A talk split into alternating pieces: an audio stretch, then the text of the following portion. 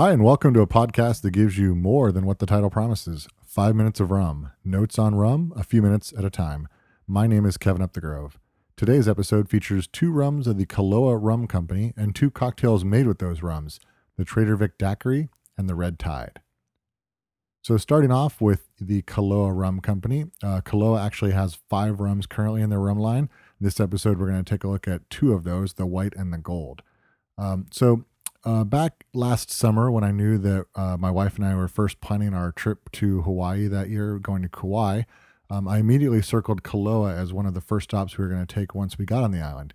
Uh, Koloa was a rum that I became aware of probably a couple years ago, maybe back in twenty eleven. Showed up on the shelf um, at the local, it was either Beverages and More or Total Wine. Um, and I saw they had a, a white rum, a gold rum, and a dark rum that I saw. I picked up the white rum at the time.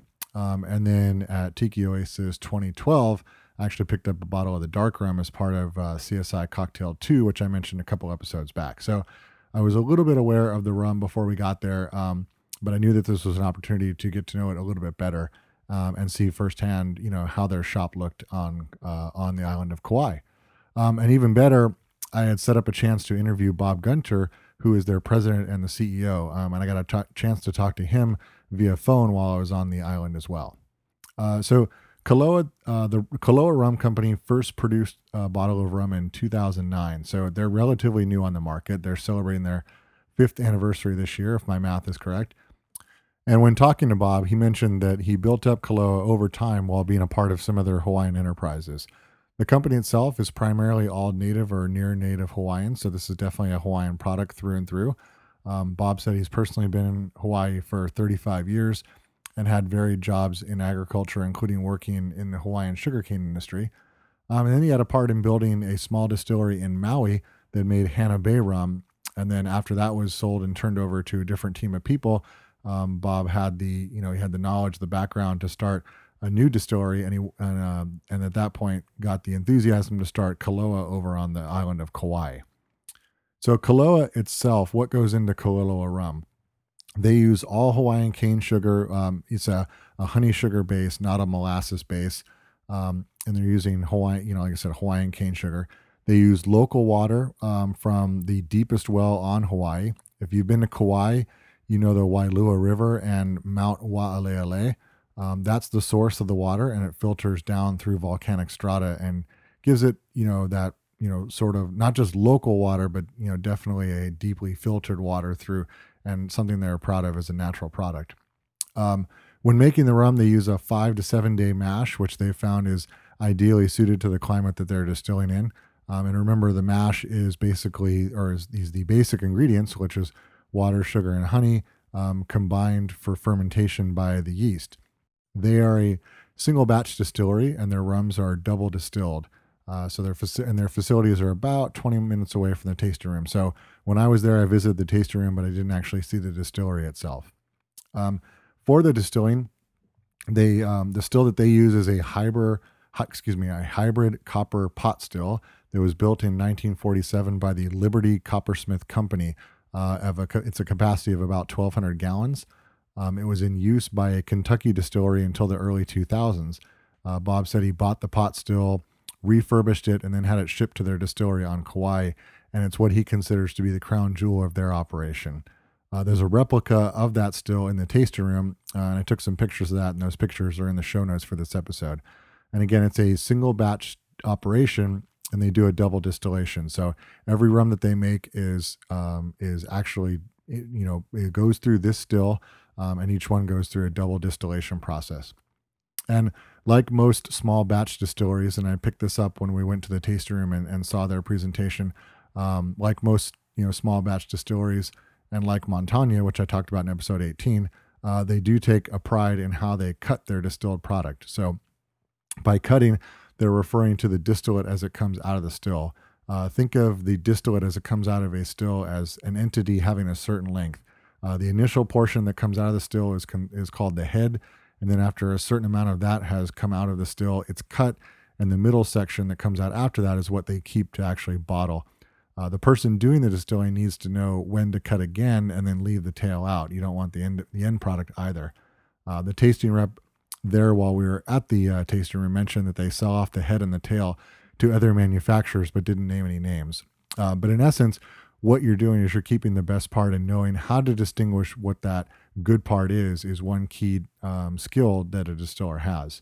And if you're interested in seeing this process on video and you missed out um, in episode eighteen, when I talked about Montanya rum, there's a link in the show notes for episode eighteen, but go back and check out that episode. And there's a little bit of, there's a video linked in that uh, that shows this process in a, in a smaller form, in a, in a shortened form. So the rums in this episode that we're going to talk about, again, Koloa has five rums currently in their line, and we're going to talk about two of them today, and then I'm going to save three for a future episode. The rums that I'm going to talk about today are the Koloa White Hawaiian Rum and the Koloa Gold Hawaiian Rum. And we're going to start uh, the same way that they taste them, which seems to be the natural order. And we're going to start with the Koloa White Hawaiian Rum.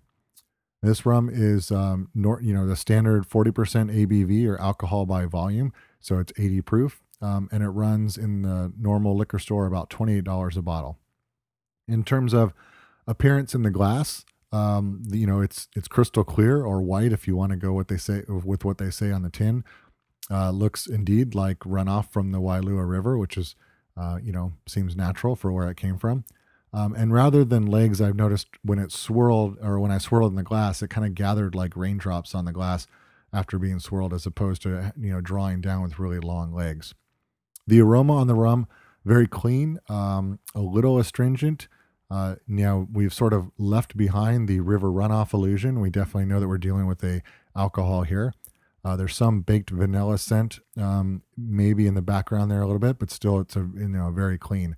Um, and also compared to a darker sipping rum, you'll note a real lack of sweetness in the aroma of this rum.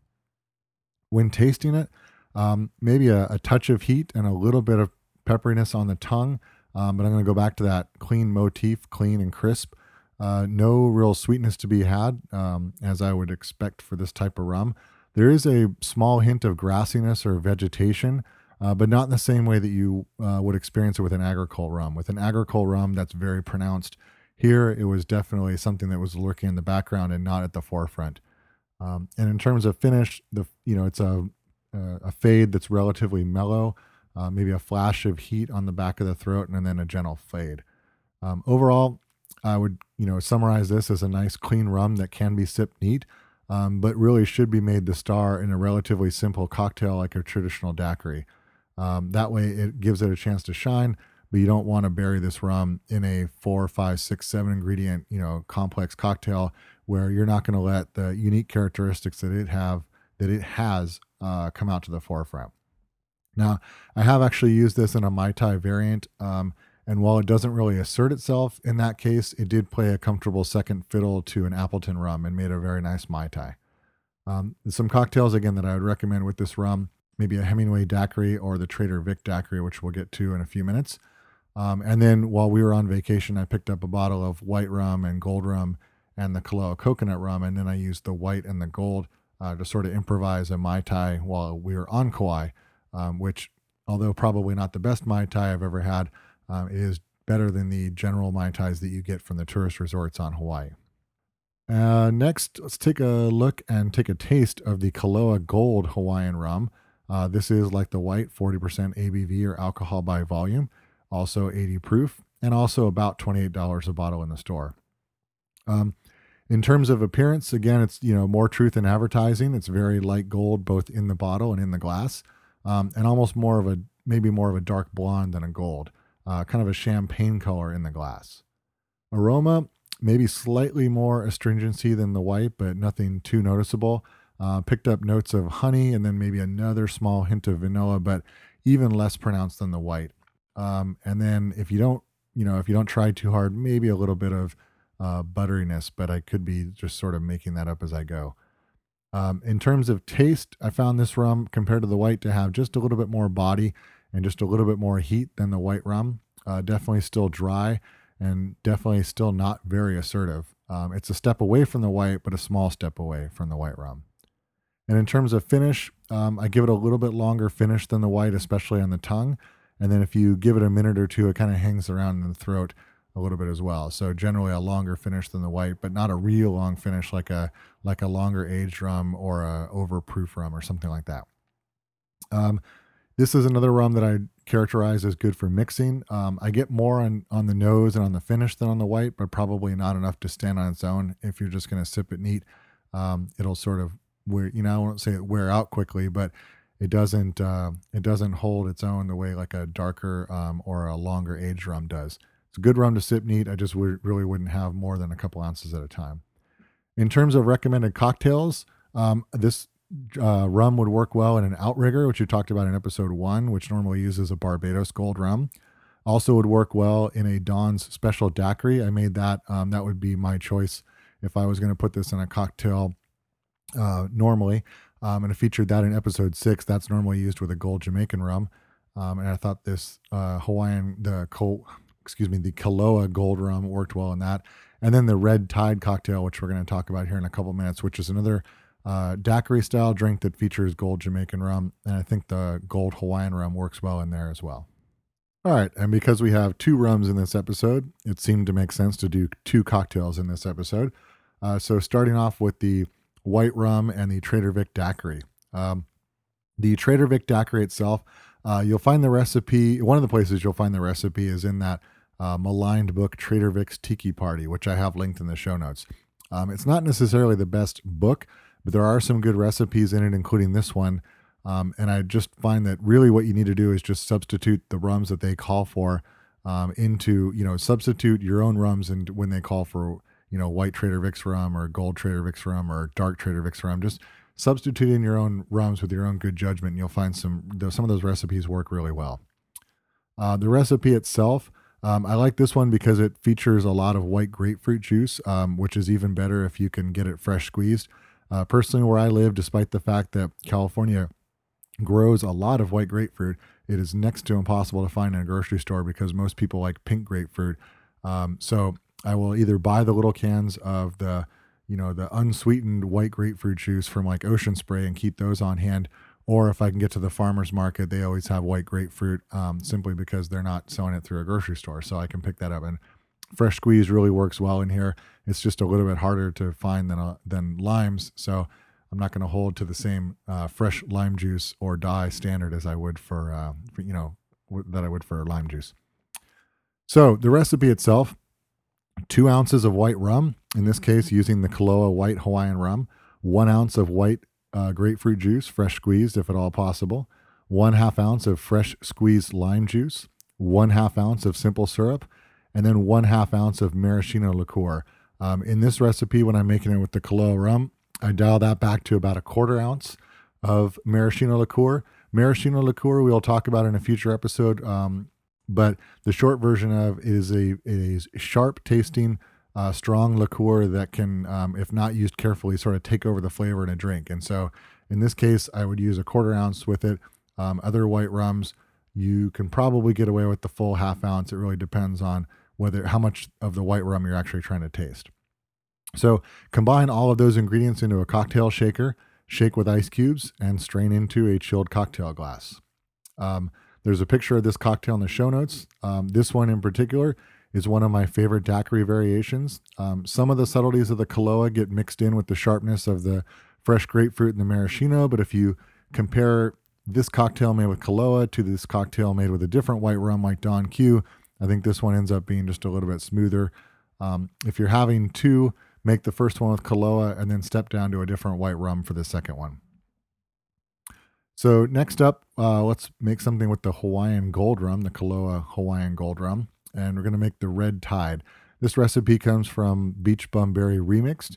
In the caption for that recipe, or for the recipe in that book, Jeff Berry mentions that this is a close approximation of the Bacardi cocktail, uh, though he learned that after the fact. After he actually concocted this recipe, he went back and found that it was very strikingly similar to the Bacardi cocktail from nineteen thirty-six.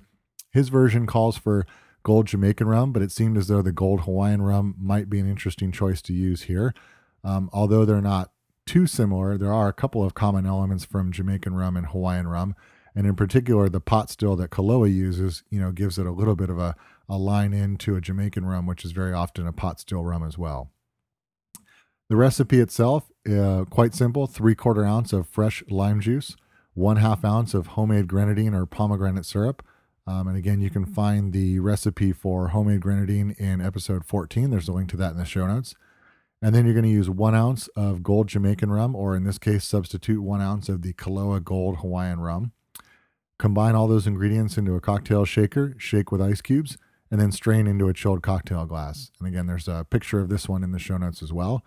Um, this one, this cocktail here, I actually have at arm's length. And this is a nice, simple, light, and a little bit tart cocktail. Um, if you were using commercial grenadine, it would probably be too syrupy and lose the subtleness of the Hawaiian rum and the sharpness of the lime juice. The syrup would kind of coat those things at the proportions that you're making it with. Um, if you are using a gold Jamaican rum, it may provide a little bit more punch through some of the lime juice and a little bit more funkiness, but this one seems true to its roots, uh, true to its roots as the Bacardi cocktail, because the Bacardi cocktail clearly would have been made with Bacardi rum, and this Hawaiian gold rum does share some characteristics with a with a Spanish style rum, so it sort of makes a good, you know, approximation of that Bacardi cocktail, or how it would have been served back in the thirties. So that's it for this episode. Thanks for listening. In an upcoming episode, but probably not the next one, and maybe not the one after that, we're not sure. Um, I'll talk about the remainder of the Koloa line, uh, which is their dark rum, their spice rum, and their coconut rum. Um, and you'll definitely want to tune in for the coconut rum, because it is bar none. Um, well, you know, it's not a great category to begin with, but trust me, it's a really good rum. Show links for this episode are up on the Five Minutes of Rum website. That's number five minutes of rum dot com. The show is also on iTunes as Five Minutes of Rum. You can subscribe there, rate the show there, and even leave a review there. Uh, there's been another new review on iTunes since the last episode. Thank you very much for leaving that review. The show is also on Twitter as at Five Minutes of Rum. That's the at symbol, number five Minutes of Rum. Uh, you can send in uh, comments, corrections, feedback, and requests via the Five Minutes of Rum website or on Twitter. And now, go get some rum.